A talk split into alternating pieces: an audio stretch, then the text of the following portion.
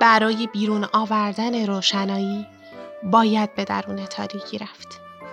هرگاه احساس یا میلی را سرکوب می کنیم، قطب مخالف آن را نیز سرکوب می کنیم. با نفی زشتی های خود از زیبایی هایمان می کاهیم. با نفی ترس خود از شجاعتمان کم می کنیم. و با نفی حرس خود بخشندگی من را کاهش می دهیم.